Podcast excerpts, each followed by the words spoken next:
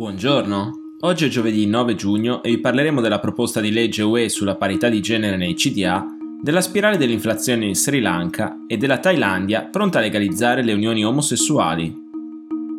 Questa è la nostra visione del mondo in 4 minuti.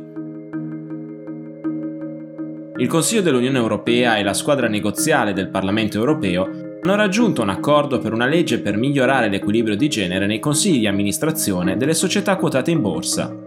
In questo modo, come recita il comunicato ufficiale del Consiglio europeo, entro il 2027 le società quotate dovrebbero mirare a garantire che almeno il 40% dei posti di amministratore senza incarichi esecutivi o almeno il 33% dei posti di amministratore con e senza incarichi esecutivi sia occupato dal sesso sottorappresentato, Dati alla mano, infatti, le donne rappresentano il 60% dei nuovi laureati nell'Unione Europea, ma la loro presenza in posizioni apicali o a livello dirigenziale non riflette assolutamente questa percentuale.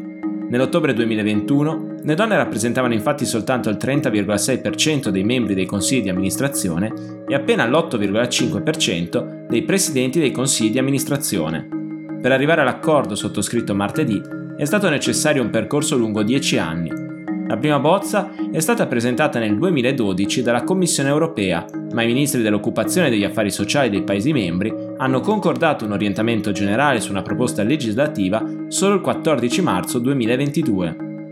Una volta approvata in via definitiva la legge, le società che non si saranno adeguate a questi requisiti minimi potranno essere multate o vedere sospese le nomine dei loro CDA. Allo Sri Lanka servono almeno 5 miliardi di dollari entro i prossimi 6 mesi per garantire ai suoi cittadini beni essenziali. Il primo ministro Ranil Wickremesinghe, rivolgendosi al Parlamento, ha detto che serviranno 3,3 miliardi di dollari per importare carburante, 900 milioni per generi alimentari, 600 per i fertilizzanti e 250 milioni per il gas da cucina. Per raccogliere questa cifra, il primo ministro, che ricopre anche l'incarico di ministro dell'economia, ha annunciato che sta trattando con il Fondo Monetario Internazionale per un'operazione di salvataggio, oltre ad aver avviato trattative con la Cina per rinegoziare le condizioni di un prestito da circa 1,5 miliardi di dollari. Nell'attesa dei risultati dei colloqui, il primo ministro si è rivolto ai 22 milioni di abitanti dello Sri Lanka, avvertendo che ci saranno ritardi da parte del governo nel pagamento degli stipendi e degli appalti pubblici, dato che tutti i fondi a disposizione verranno deviati sull'acquisto di scorte di cibo. Il paese insulare al largo dell'India sta affrontando da mesi la crisi economica più grave della sua storia, costringendo il governo a dichiarare lo stato di default a maggio. Non era mai accaduto da quando lo Sri Lanka ha ottenuto l'indipendenza dalla Gran Bretagna nel 1948. La condizione dell'economia e la scarsità dei beni ha fatto esplodere i tassi di inflazione, che in un anno sono cresciuti del 39%. Nella capitale Colombo il prezzo degli alimenti è cresciuto del 57,4% in pochi mesi. La Thailandia sarà il primo paese del sud-est asiatico a legalizzare le unioni tra persone dello stesso sesso.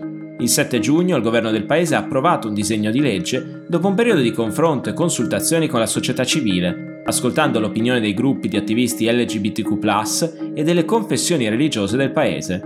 Il prossimo passaggio della bozza sarà il voto in Parlamento, che concluderà un iter avviato sei mesi fa, quando la Corte Suprema di Bangkok aveva stabilito con una sentenza che la legislazione thailandese dovesse garantire uguali diritti in materia di unione alle coppie LGBTQ. Al momento, la legge non prevede il matrimonio, ma permetterà a coppie dello stesso sesso di adottare bambini, gestire in modo congiunto i propri beni e avere diritti di eredità e patrimonio tra i partner.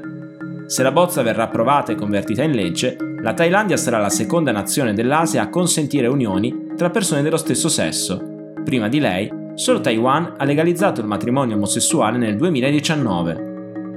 Per oggi è tutto, dalla redazione di The Vision, a domani.